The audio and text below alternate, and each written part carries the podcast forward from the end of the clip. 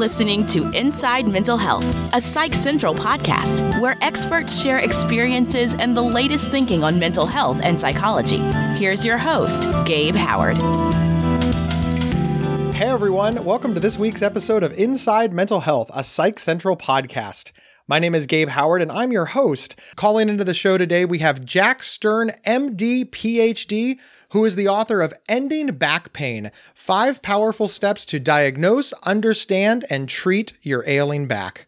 He is a board certified neurosurgeon specializing in spinal surgery and co founder of Spine Options, one of America's first facilities committing to non surgical care of back and neck pain.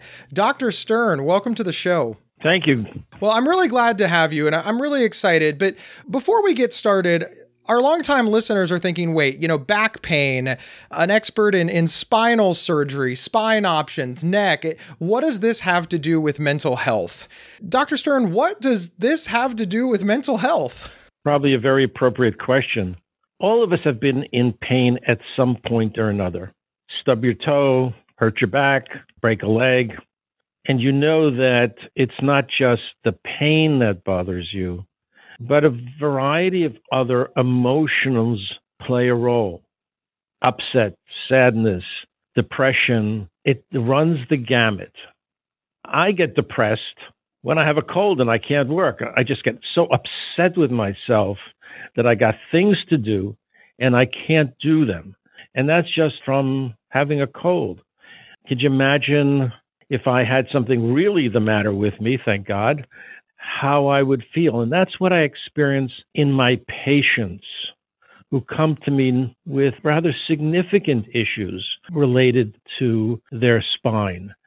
And because um, without dealing with the emotional aspect, the psychological aspect of pain, you really cannot treat pain.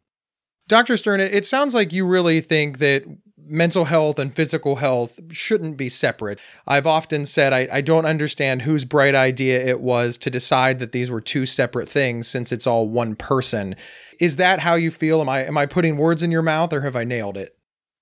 I think that's absolutely right. Actually, I think that the concept of separating the two, I think that concept is really going away. I think most physicians, and I mean probably even your internist, at least my internist, who is uh, not a youngster. He always he always asks me, "Well, Jack, how are things going?" And he doesn't mean, uh, "Am I still on the treadmill?" and uh, "Do I have uh, intestinal problems?" He's asking me, "How are things going emotionally? Are you feeling well emotionally? Are you sleeping well? How is your relationship with your children and with your job? And what kind of feelings does that bring up for you?" So I think anyone who separates the physical and the emotional I think has has missed the boat. And it's clear, as someone who's taught in medical schools for 30 years, that we no longer make that distinction, thank goodness. So I think that's an old concept. And I feel that the two are intimately connected and can't be separated, at least not easily. That is wonderful news. Let's move on to your book and your area of expertise. And my first question is uh, what is the anatomy of pain? Can you talk about that a little bit? I, I was trying to read about it and learn about it, and uh, I have to admit it was it was well over my head, but but it was also fascinating because all of us have been in pain at some point, like you said, whether it's stubbing our toe or, of course, something as serious as a spinal injury. So there are actually, without, and I don't want to get too technical, there are actually two ways that the periphery, that means your body, tells your brain that you're having pain. And there are actually two separate pathways. If you think of the spinal cord as a big cable that connects to the central relay station, which is your brain, there are actually separate cables for two types of pain. And once I describe it, you'll probably recognize it. The first type of pain is what we call acute pain. That's the pain where someone breaks their leg or stubs their toe where you go, oh, oh, wow, you really feel acute pain. But there's also a separate pathway, a separate group of fibers that go up to your relay station, your brain, that are actually there in, in terms of evolution, are actually there before the sharp pain. And those fibers, that pathway sends messages of what we call deep gnawing pain. It's like, oh, I, I, I got something in my belly. It just feels, you know, it's it's just uncomfortable. It's or uh, my back just it, it's not killing me. It's not like I can't walk, but it hurts all the time. It's that deep gnawing pain. So those two pathways exist in the body. That has a lot of importance, both uh, psychologically and physically, because the two pathways have a different, what we call neurotransmitters, and those are the chemicals that send the messages to the brain. So, for example, if someone has that deep gnawing pain and you give them an opiate, they probably will not respond because those pathways don't recognize opiates. Whereas the pathways that transmit messages of acute pain do have what we call opiate receptors and they are effective. So if you if you break a leg and the doctor gives you one of the narcotic analgesics it will be effective. But but usually not if you have chronic low back pain. And unfortunately part of the and I'll just digress here a minute part of the opiate epidemic is because opiates have been giving for conditions that deal with chronic pain, not the acute pain that responds. So the, the anatomical pathways are complex, but the important point here is that there are two separate pathways one for acute pain and one for chronic pain. And certainly, the greatest psychological issues arise when patients are in chronic pain. Someone who comes into my office and says, I've had back pain for six weeks, eight weeks, a year, and it, it doesn't get any better. And those are the folks that really suffer psychologically. It sounds like what you're describing should work the same for everybody, but we all know that it, it doesn't work the same for everybody. And part of that is is our psychological response. I think of me and my brother. When my brother gets hurt, he's like supercharged. He's like, "Yeah, feel the burn." When I get hurt, I'm I'm in a corner almost traumatized. And and I'm I'm not really exaggerating. I just have a very low pain tolerance. What is the psychological response to pain on the human body and why does it differ from person to person? I think that to answer that, we can break it up into two parts. One, there are real reasons, intrinsic or innate to your anatomy, where you have more receptors that sense pain and send more pain messages to your brain.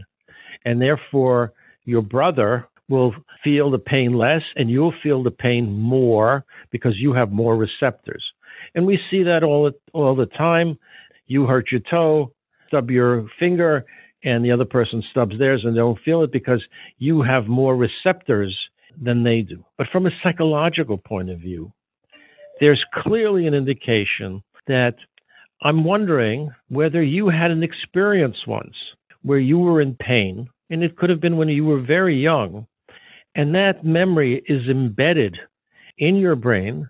And that memory of, of that pain, even when we were very young, now raises its awareness and subconsciously, your body says to itself, Oh, I, I had that sense of pain so long ago. I don't want to endure that pain again. I don't want to experience that pain again.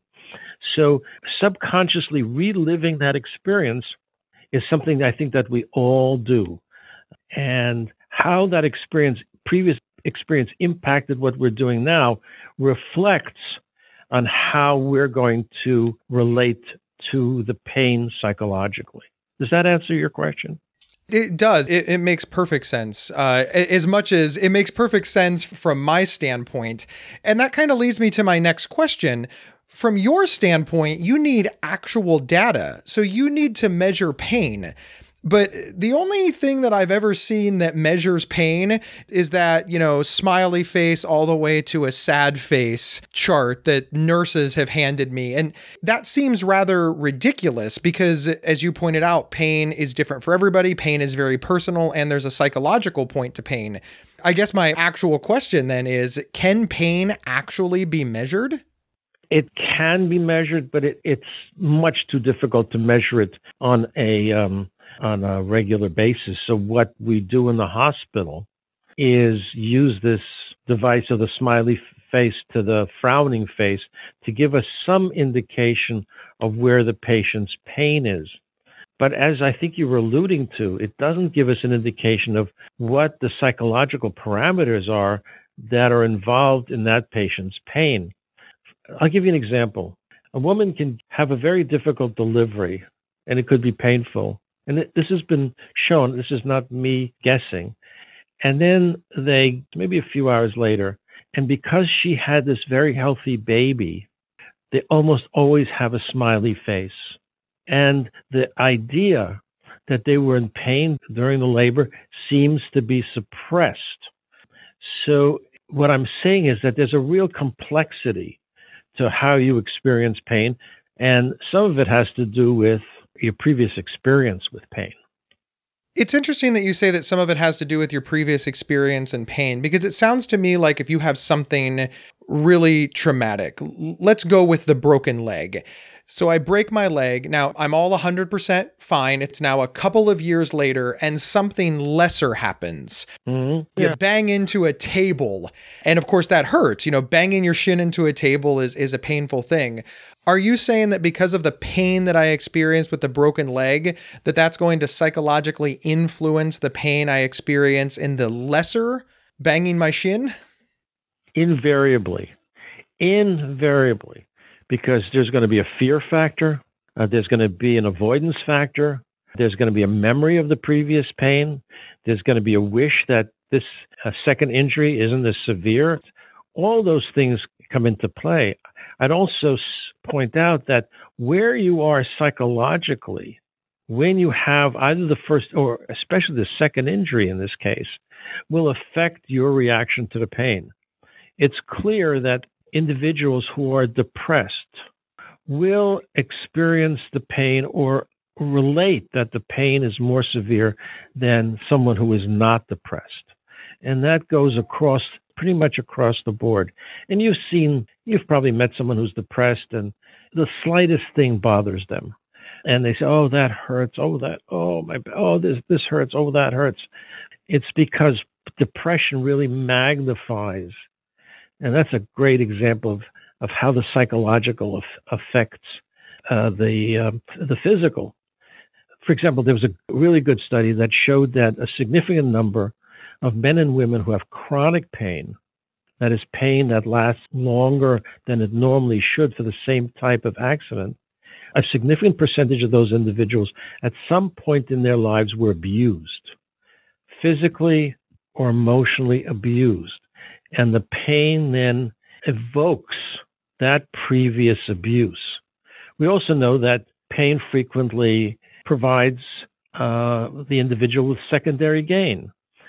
Uh, sweetheart, my back hurts, but so could you, could you take out the garbage?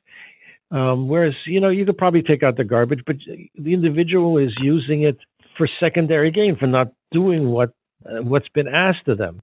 And I see that all the time when it comes to intimacy where couples, one member says, you know, I really can't participate in any intimate activity because my back hurts. So it has tremendous, tremendous psychological overlay in any type of pain we talk about, particularly if the pain lasts for any length of time. Stick around. We'll be right back after these messages from our sponsors. This episode is sponsored by BetterHelp.com. Secure, convenient, and affordable online counseling. All counselors are licensed, accredited professionals. Anything you share is confidential. Schedule secure video or phone sessions, plus chat and text with your therapist whenever you feel it's needed. A month of online therapy often costs less than a single traditional face to face session. Go to BetterHelp.com forward slash Psych Central and experience seven days of free therapy to see if online counseling is right for you. BetterHelp.com forward slash Psych Central. We're back discussing the psychological effects of pain with Dr. Jack Stern. One of the things that this is kind of reminding me of is I suffer from anxiety disorder and I've had panic attacks. And you know, panic attacks are they're they're awful and and anyone who's suffered from one can agree with it. But one of the things that I noticed is my fear of having another panic attack was very limiting to me. There was places that I wouldn't go, things that I wouldn't do, and and I mm. had to work all that in therapy. It sounds like pain sort of follows the same kind of thing, right? I'm so afraid of it hurting or being hurt that I'm skipping out on things. In your example, you said, you know, intimate activity with your partner because you're afraid that it might hurt your back. Is that analogous? I think so. I think absolutely. I mean, you're not having a panic attack, but you're concerned that you may have a panic attack. So there's an aversion reaction that may or may not be real, and it may not be real at all because you may be able to do that, whatever it is, without getting a panic attack. So I may be a patient who has low back pain, and I don't want to, maybe intelligently, don't want to lift that, even though I probably could, because I may injure myself and recreate my back pain. But as I said, there's some folks who use that psychologically. They probably could lift it, but don't want to because they just don't want to be nice that day. So once again, the variability is significant. Staying with the panic attack analogy, the way that I got over it is by going to therapy. I spoke with my therapist. I shared my fears about having a panic attack. We worked on coping skills. We we talked about why I was afraid of it. Is that the same treatment for folks who are concerned about re-injury or pain who are avoiding pleasurable activities in life because they're afraid of re-injuring or experiencing pain? I think that is a near perfect analogy. Yes, and of course I'm not a, I'm not a therapist. So for me, when I see a patient who has that fear of pain, fear of surgery, first of all, I won't operate on someone like that. And number two, I will almost always ask the individual to get therapy and refer them to a therapist who specializes, and we have several such in this community, who specialize in pain issues and um, they will use a variety of techniques to help the individual deal with the pain. And as in your case, it sounds like, uh, find out what the original pain episode was or panic episode was so they can deal with that initial episode and then try to prevent it from stymieing their activities again. So, yes, I think your analogy is a very good one. Dr. Stern, I, I, really appreciate you connecting mental health and physical health. And I'm very glad to hear that things are changing in the way that medicine is practiced because eh, you know, I'm only 43 years old. In the grand scheme, I'm not that old, but I remember in the 80s eh, being afraid of surgery and just being told, you know, you buck up, it's not going to be so bad. Don't you trust the doctors? It's going to be okay. And then after the surgery, even though, you know, it, it was scary, yeah. it, it was just scary. People were like, well, the worst is over. I would always hear that phrase, well, the worst is over. This is the worst it's going to be. You'll be fine. It wasn't until I had a mental health problem and I started treating both that I realized that there's just so much interplay between our emotions about, in this case, pain and the actual pain, and treating both is our fastest way to wellness. So kudos. Yeah. I love yeah. what you're talking about here. Yeah, absolutely. Um, I don't know how you can separate it out. And uh, once again, I relate to my own experiences about the whole world seems dark to me if one of my kids isn't doing well and everything, every negative aspect of my life suddenly seems to be amplified. And that's both physical and mental.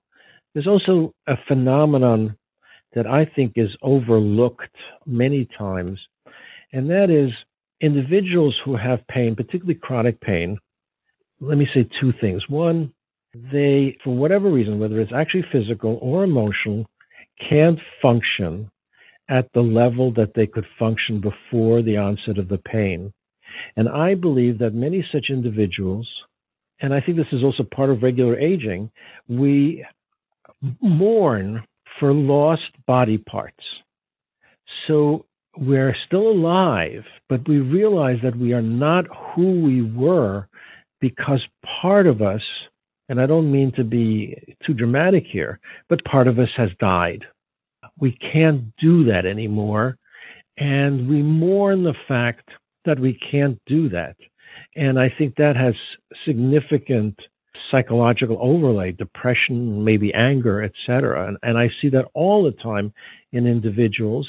And I see it in myself in terms of I just came from the gym and I realized every time I go to the gym that I can't do things that I did 10 and 20 years ago. And it really upsets me. And I, I'm a little depressed about it.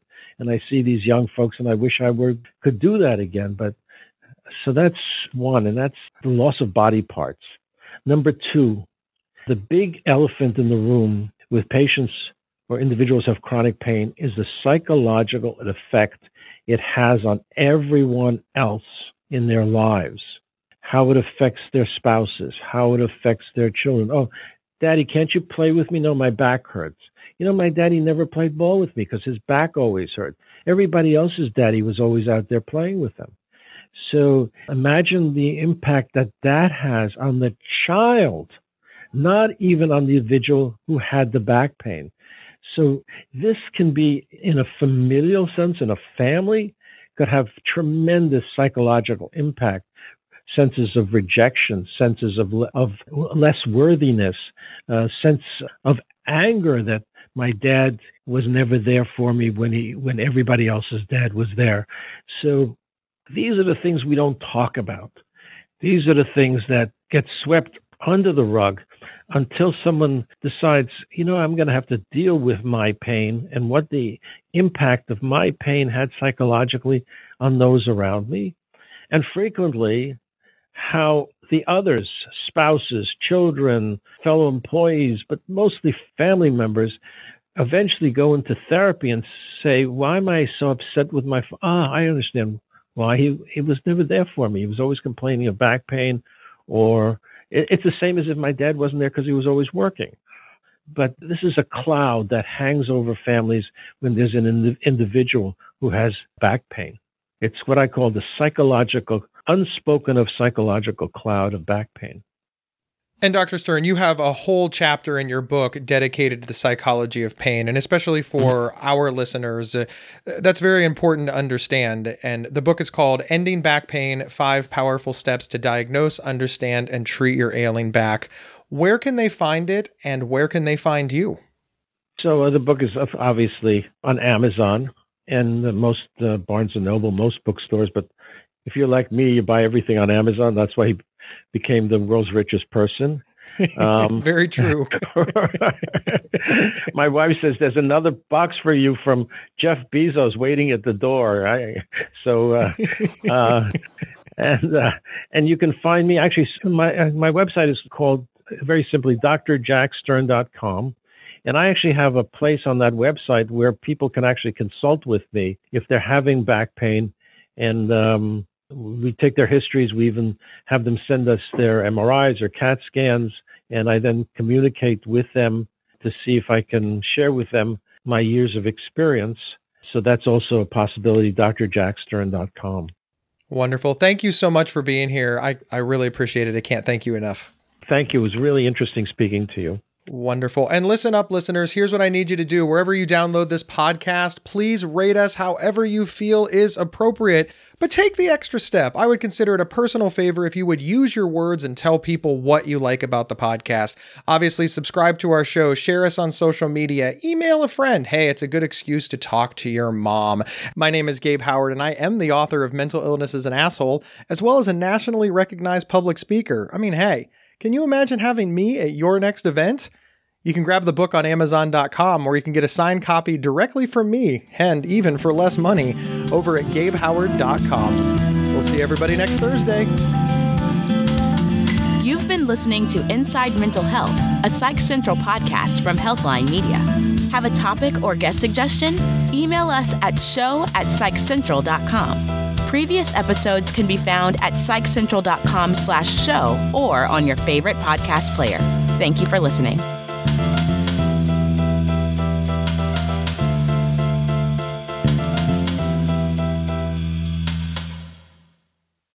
There are few words more misunderstood and misused than OCD. Imagine having unwanted thoughts stuck in your head all day, no matter how hard you try to make them go away and then having to pretend that everything is okay despite having to feel crippled inside. That's OCD. 1 in 40 people suffer from it globally, but there's hope. If you have OCD and need help, you can get better with specialized treatment. NoCD offers effective, affordable, and convenient treatment for OCD and is covered by many major insurance plans. Go to nocd.com to learn more. That's nocd.com.